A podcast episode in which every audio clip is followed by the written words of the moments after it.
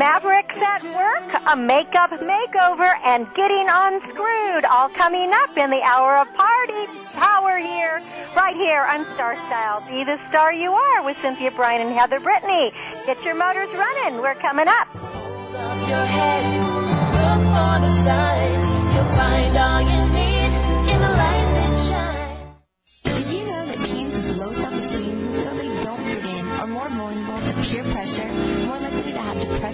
Reactions, eating disorders, higher rates of alcohol and drug abuse, criminal involvement, suicide attempts, and be involved with risky behaviors? You can help make a difference by sponsoring this radio program, Be the Star You Are. Be the Star You Are promotes positive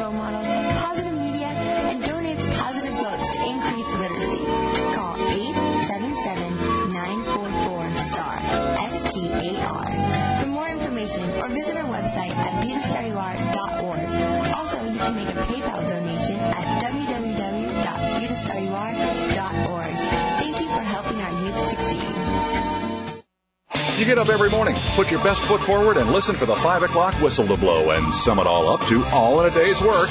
But Michael Curtis has some good news. You don't have to fight your way through the bustling mob for all your hard work to pay off. Consider Your Options will help you realize your life's goals while you actually do something you love to do. Discover opportunities that you'll enjoy and set yourself up for predictable and lasting income. Consider Your Options every Monday at 5 p.m. Eastern Time, 2 p.m. Pacific on World Talk Radio, Studio A. Listening to World Talk Radio, where the world comes to talk. Well,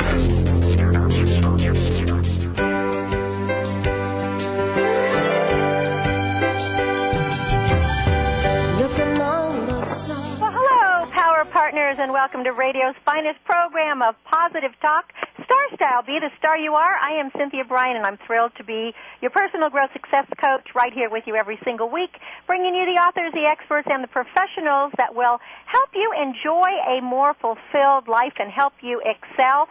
So get ready to pump your energy, love, learn, laugh, listen, and live your dreams because we are a show about following your heart. We're going to start off the hour today with co-founder of Fast Company, Bill Taylor, when he shows us how the most original minds in business win with his book Mavericks at Work. Following that is our T for Two segment with Heather Brittany. We're going to be offering tips from the modeling and acting world with a makeup makeover. And in segment three, the AARP ombudsman and author of Unscrewed, Ron Burley, joins us and shows us how to get what we deserve. So it is a power-packed hour for you. And we are right here on Star Style. Be the star you are today and every day. The miracle moment is brought to you by Libby Gill and Company. Sign up now for her Power of Branding, a teleclass coming to you. Visit libbygill.com. Get your company on track with her success strategies. This is from Theodore Roosevelt, who was our 26th U.S. president. Whenever you are asked if you can do a job, just do it. Say, certainly I can. Get busy and find out how to figure it out. Well, I certainly agree with that as I believe that our next guest will. What does it mean to be a maverick at work and what is the language and culture of such a radical thinker? Well, Bill Keller is the co-founder and he's the founding editor of Fast Company and with his senior editor at Fast Company, Polly LaBarre, they have gone to, into the trenches of the business world to find companies that are changing the way Americans do business. Welcome, Bill, to Star Style. Be the star you are. Great to be here. So the, Theodore Roosevelt said, "Just do it." I thought that was uh, Phil Knight and Nike. Who knew? I know, I know. That's why I found this quote. Is that I mean, he actually didn't have the just in there. It, uh, the just is not in there. But what Theodore Roosevelt said was, "Get busy, find out how to do it." There you so go. I have great. a feeling, and so his last thing is, it was just it. There's no just. It's just do it. Yeah, very So good. I think that Nike might have, you know, taken a little bit from Teddy Roosevelt. There, there, are, there are certainly worse people to borrow from from history than Theodore Roosevelt. He was certainly a maverick in his time, no well, doubt about that. he was. Uh, he was. I love the title Mavericks at Work because I've always thought that Mavericks, you know, were people that thought outside the box, that, you know, that rode on the lone horse into town. They weren't afraid of risks. You actually give a description of where the original word maverick came from, which I thought was quite interesting. But why don't you tell us what you mean by a maverick, and then we'll talk about some of these companies Sure. that really that really are changing the world. Sure. Well, when we talk about mavericks, we talk about them at the level of companies and also at the level of individual leaders and entrepreneurs. And I would say, if you were to boil it down, it would come down to two attributes which maybe seem like they're at odds with each other, but I think they work very well together. The first one is a tremendous sense of originality. All of the we went inside 32 different uh, companies of all shapes and sizes for the book, and and we went looking for you know what's your killer app, what's your new technology, and so on. And what we found inside all these companies wasn't necessarily a disruptive technology. It was a distinctive and disruptive point of view. Each one of these companies and the, leaders in them had a really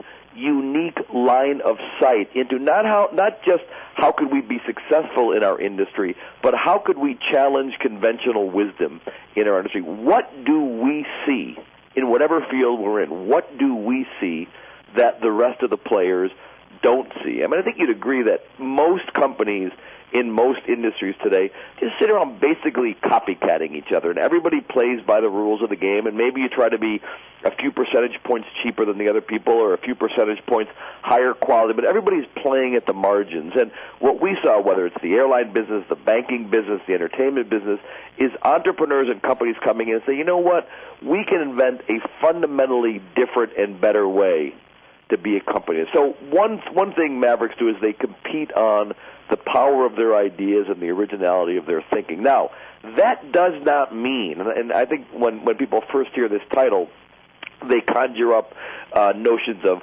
Donald Trump or Richard Branson, these kind of brash, larger than life people. And I, you know, You, you're whatever. It takes all kinds to make a world. opposite. What's that? You're profiling absolutely the opposite. Exactly. I mean, Most what we have found- like Craigslist. You know, exactly. they're- what we found is a big piece of this puzzle is even as you have original ideas, you also, as an individual leader, have what we like to call intellectual humility. You understand that it's no longer the job of the innovator, the entrepreneur, to be quote unquote the smartest person in the room. What we found is these mavericks really believe we today live in a world where nobody alone is as smart as everybody together. And so even though they've got ideas they believe in, they are very eager very early on to get as many other smart people, maybe potential customers, potential suppliers, people just with a, a, a passion for whatever industry in, to think with them, collaborate with them, critique their ideas. And so, again, it doesn't sound like that goes together. Be an original,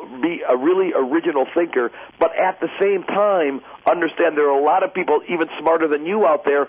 Tap into their brain power, so have intellectual humility. And those are the kind of two sides of the coin we saw with so many of our mavericks. Well, I thought that the really crux of your book was the fact that these leaders not only needed did not need to be the smartest person in the room, but they also did not have to do it themselves, and they realized that.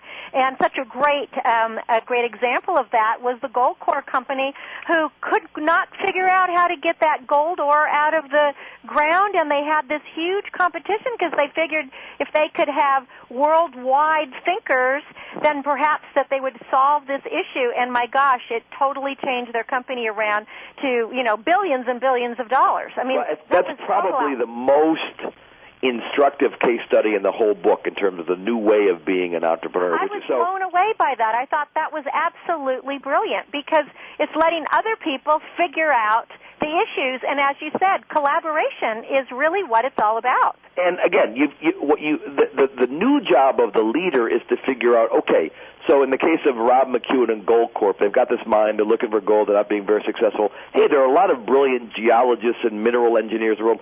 Let's let them tell us where we should mine for gold. Well, that's fine, but you've got to do a couple things. First of all, you've got to make it fun and interesting. And so there are sort of design principles you've got to figure out. Why would, you know, why would people want to do this? You've got to make it fun and interesting. You've got to make it worth people's while to do it. Now they gave out, as you recall, a five hundred thousand dollar prize. $500,000. But what they also understood was it really wasn't about the money.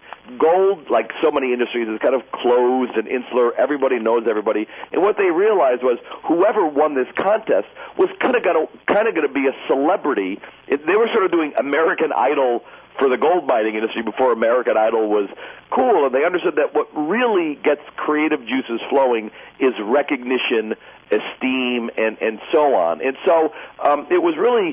It's not wasn't just a good idea. It was a brilliantly designed what we call architecture of participation. So many leaders say, "Hey, I've got a great idea. What's my top-down style of communication?" I've had the idea to push it through the ranks. Our argument is, no, no, no. Oh. You need great ideas. What is your architecture of participation to get lots and lots of people to play with you? What was so cool about the Gold Corp Challenge was that the the entrepreneur Rob McEwen, who designed it, really came to understand.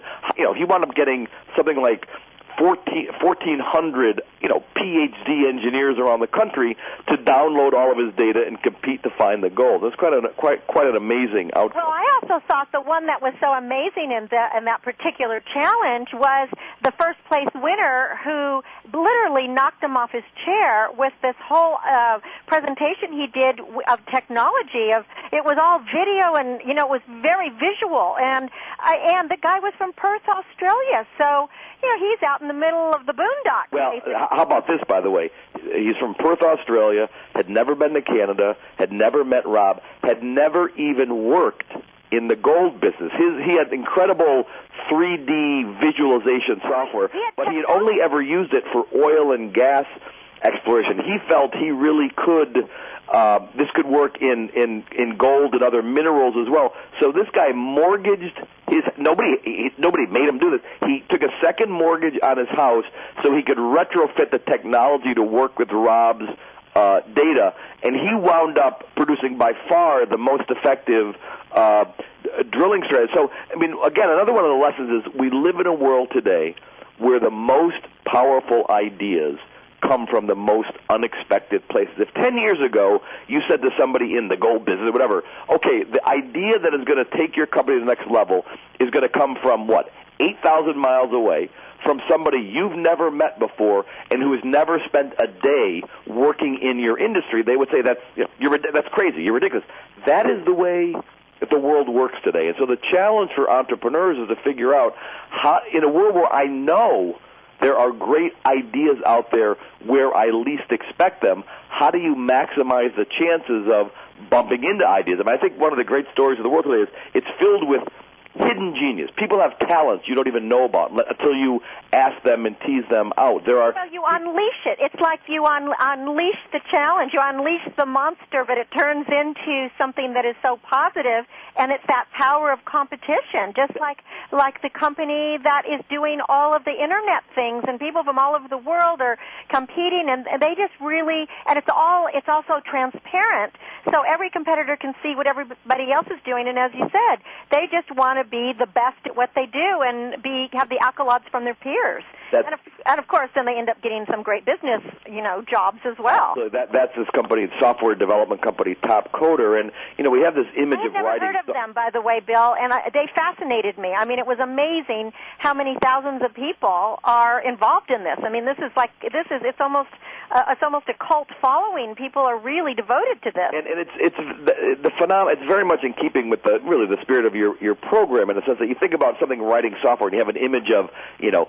3,000 people up in Redmond, Washington with Microsoft, or 10,000 people in Bangalore, India, and they're all in cubicles and they're all part of a part of one company and they're working on this one huge project and they're all kind of unhappy and under stress. And the top coder approach is to turn it totally around say, look at how do programmers do their best work? They do their best work when they're working on a project they really want to work on and are excited about it. When they're working on it from where you know, they want to work on it at home. They want to work work on it from you know a cabin somewhere. Everything everything is connected now. So under conditions they want to work and where they know they are going to get credit and recognition for the great work to do rather than being part of this amorphous project team of 500 people who no, nobody knows who really does the job. And so Top Coder has organized an entire company where they write software for other companies based on those principles. So they divide the software up into different different uh, uh, projects, and then people compete to write the best code for that project. And people try to break each other's code, and there are competitions. And at the end of the day, there's a winner who gets who gets paid for their winning uh, contribution. But even when you don't win, and I've talked to a lot of the programmers who participated, you're not going to win every time. Even when you don't win, these programs, I've learned so much by competing, and everybody gets to see each other's code and critique it and explain it. And so the other thing about, I mean, the, the, the Top Coder people said, formed. They have also formed communities, and we always talk about the internet as being so impersonal, and there's no physical contact and no personal contact. But the reality is, is these people become really great friends, even though they may never meet in person. And, Absolutely. And it's what you call competing by not competing. Well, and that's really the Craigslist. I mean, it, it, I just I, I feel what's going on today is that there are a small number of leaders who are coming up with answers to a very simple question, which- which is, what are the conditions under which really smart people do their best work? And it turns out the conditions under which really smart people do their best work isn't you must come to the office at 9 a.m. You must stay till 6 p.m. You must be a an anonymous foot soldier in this gigantic army of people and so on. Really talented people do their best work when they work where they want to work, when they want to work, on projects they want to uh, work on, where they're always learning, always pushing themselves, getting recognized for what they do, and so on. And it turns out the traditional hierarchical giant company isn't is not in a position to provide those sorts of working conditions. A distributed, decentralized internet organization where everybody is connected in the spirit of community, and community isn't just touchy feely kumbaya. There's a lot of competition, a lot of friendly uh, rivalry, but ultimately people do feel like they're part of something. That's true of Top Coder. That's true of, of Craigslist and others. Yeah, they've created a culture. I mean, um, you talk about JetBlue and how so many of their reservation agents are working from home, and they might be mothers, and they're, you know, it's really changed the way business is done because people actually reach a real person, and instead of press nine zillion ten yeah, different no, ways. Yeah, no, all, all of the JetBlue. I was just actually was just with the uh, vice president of customer experience from JetBlue, and uh, what JetBlue has done is again with so many of the companies and Mavericks that work to is it they get beyond this either or. You could either be uh, really cheap or you can be very customer focused, but you can't be both low cost and customer focused. Well, you know, the companies that win today get beyond that either or thing and go for the both and. And JetBlue says, okay, we're going to offer really low fares, but we want to have that personal service. We want a human being to answer the phone when you call. So they've got now, I think it's 3,000 uh, call center reps, basically in and around Salt Lake City. They have they don't have any any of these huge call centers with people in the cubicles. All of them are people who work from home. They are by and large stay at home mothers who are very well educated, who you know who are are you know very able to give great service, but who can't go to a traditional workplace for eight or ten hours a day. And so they've got really smart computers that route calls to people who are available to take the calls, and you get really great service. None of the overhead of an expensive uh, office space, and and the employees love the fact that they can work three or four hours a day rather than having to work. And it's, it's just And a win-win work in for everybody. bathrobes. And it is fabulous service. Every time I've called JetBlue, it's just amazing. And that brings me to Southwest. You know, they're the other airline, which I also love. Uh, and one of the things that you wrote about in your book is that they almost love to just hire waiters or artists or actors or anybody, but anybody that somebody that's been in the airline business, so that they can bring them up on the customer service that they want. And you know, it shows. The people are fun. They're having fun, and they make you have a good experience, even though you're flying in with a no-frill airline, just going from here to there, cramped in a seat.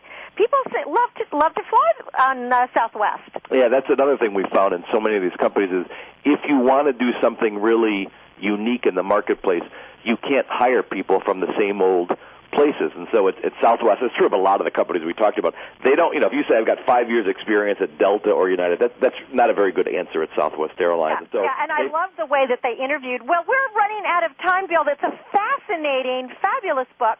The book is called Mavericks at Work: Why the Most Original Minds in Business Win. It's by Bill Taylor, William Taylor, and uh, Polly LaBarre. You can go to mavericksatwork.com. You know what I was really excited about, Bill, is that I own stock in several of these companies that you're. And Well, oh, I good, love good, it. good luck with that. I think 2008 is going to be a pretty rough year in the stock market, no matter what company it is. But we'll keep our fingers crossed. I think you're right. Super book, Bill. Thanks, Thanks for so much. us on Star Style. Be the star you are, and we'll look forward to more more books uh, from you. And a great job at Fast Company, by the way. Love it. Fantastic. Thanks so much. Thank you. You're listening to Cynthia Brian on Star Style. Be the star you are. Stay with us. T for two is coming up. We're going to do makeup makeover, and Heather Brittany will be joining us. Back in a moment.